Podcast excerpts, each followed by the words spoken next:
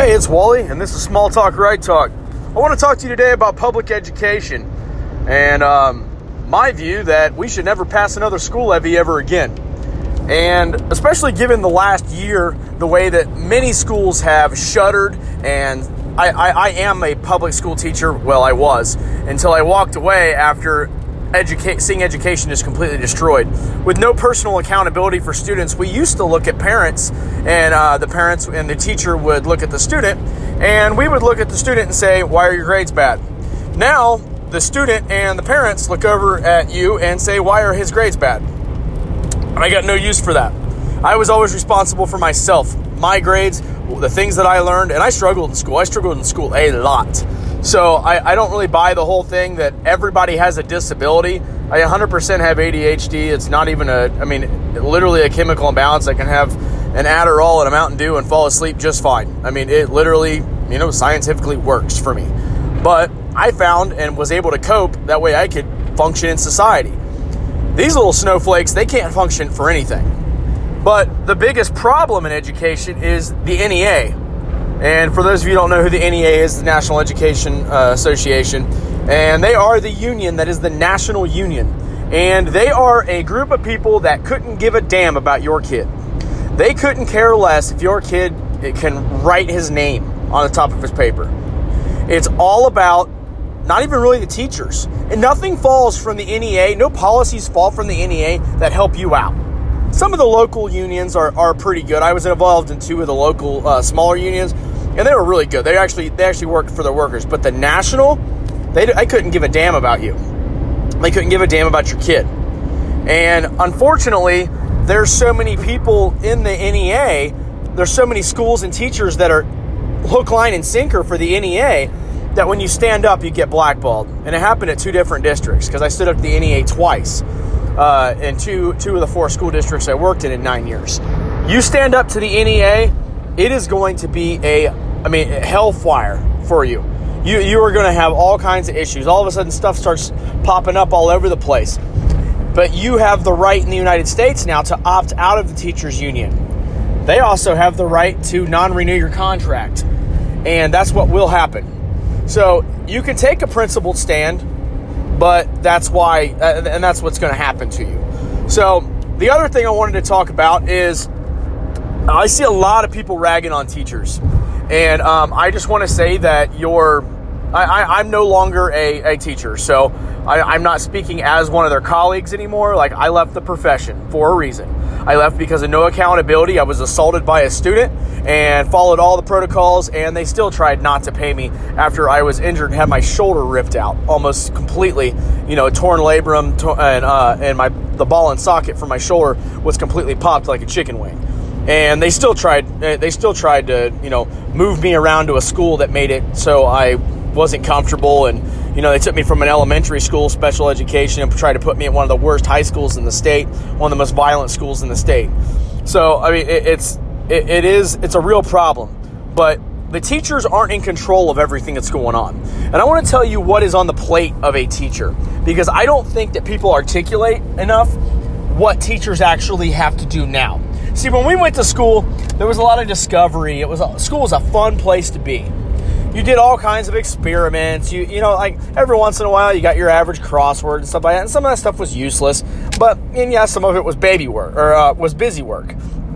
But I, I, and I get all that. Like we shouldn't have had the busy work and stuff like that. But I learned there was something about the way that you know education was going when I was in school that worked. I, I am able to use the, the skills that I learned in, in high school and stuff like that.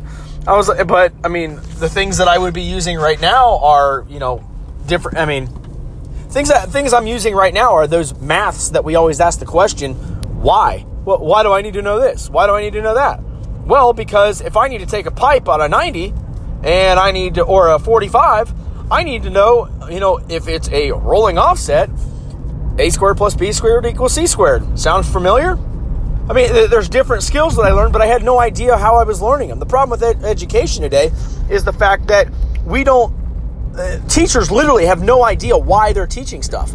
I'm teaching stuff from my books, from the uh, from the uh, very trade school that I'm going to were the things that I taught, and I had no idea the practical application because I had no idea of what the real world was like. I went to a, a college where they told me how things were going to be. I went to a college where they, you know, they taught me the skills, but everything I learned at that college I had to relearn. So the it's not on the teacher's shoulders. I'm telling you that right now. The curriculum is verbatim dictated. It is a scary situation because a general curriculum, you have to say certain things in the in these lessons to be compliant. So you can't deviate from what's in there to meet the needs of individual students. You have to make sure that you say everything that is in that book and it's dictated for you to say. So not only that, it, they want there. There's already lesson plans made in a lot of these, but then they want a lesson plan for every single lesson you teach. Well, I taught eight lessons a day. Those are a page and a half each, at least. You got to tell why you're doing it, what standards. You got to tie everything. You got to have them all written down. Binders and binders of lesson plans. That's just the start of it. So not only do I have 10 pages of work to type up per day, I was a special education teacher, and general education teachers don't have as much stuff to do when it comes to this stuff, but I was a special education teacher. No extra pay, by the way. I got an extra uh, 30 minutes a day uh, for work time, but yeah, that, that really works out when each, each report is uh, 17 to 25 pages. And when you do the report, you have to do progress reports on the on that, collect the data, and administer them to students. Oh, you don't get extra time with the students? No, you need to make sure that you're teaching while at the same time assessing another student, seeing how they're doing. So you're doing three or four different things at one time. Not to mention that you're going to have a bunch of behaviors in the classroom that are not going to be backed by the school district. They're not going to send extra staff in to help you. And when you do call for help because a kid's raising hell and doing 30 $32,000 worth of damage, which happened to me, and the kids throwing stuff all over the classroom. If you touch that kid, by the way, or you try to restrain them, or you do anything other than let them just raise hell, you can go ahead and bet your ass there's going to be a lawsuit. On top of all of that, they have progress reports. These progress reports go every four and a half weeks, quote unquote. But you have to start taking the data. There's so much data required and so many so much testing required that I spend most of my time testing than I did actually teaching. So while I'm teaching, I'm supposed to be gathering all of this data, compiling it, starting as soon as the uh, the quarterly reports are over. I start doing those. So every four and a half weeks, there's there's a report for each individual student. Well, I had 27 kids on my class load. Each one of these progress reports is at least two to three pages each. I have to have individual data on each student do you start to see how maybe there's too much on teachers right now? Maybe there's too much requirements in the classroom by a teacher. Maybe there's too many things that you're asking me to do, and then oh by the way, every single time and ask any teacher uh, that you um, ask your kid's teacher, go up and ask and be like, hey, how much time do you have to do to the to do the extra work and the extra stuff? They'll get a 30 to 40 minute period per day, which usually they'll come into you probably somewhere around 8.30 in the morning when you're planning on doing all that stuff and they'll come in right before the kids get there oh hey we're short staffed today. I need you to cover xy duty. Oh don't worry. We'll compensate you. We'll give you an extra $13 on your check. Meanwhile that was my only opportunity to, to pull some students or to get that information in and they keep on piling it on top of you. Meanwhile testing is not taken into consideration for meeting kids minutes on, on ieps test so they'll have a two week testing period where they mess up your whole schedule and they still expect you to get all that done. Folks there's way too many requirements on teachers and hoops that teachers have to jump through daily to meet the needs of students. They're not meeting the needs of students. They're doing paperwork and busy work. I spent more time doing busy work and paperwork and documentation than i ever did teaching.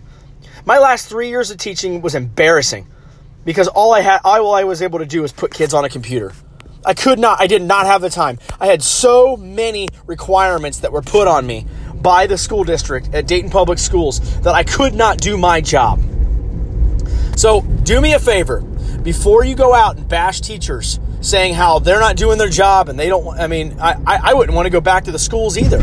At least I had time at home to get my stuff done. So, before you go out there bashing teachers, the system is rigged to help teachers fail, not help to make them succeed. And therefore, it is rigged to make your kids fail and not succeed. This has been Wally. Small talk, right talk.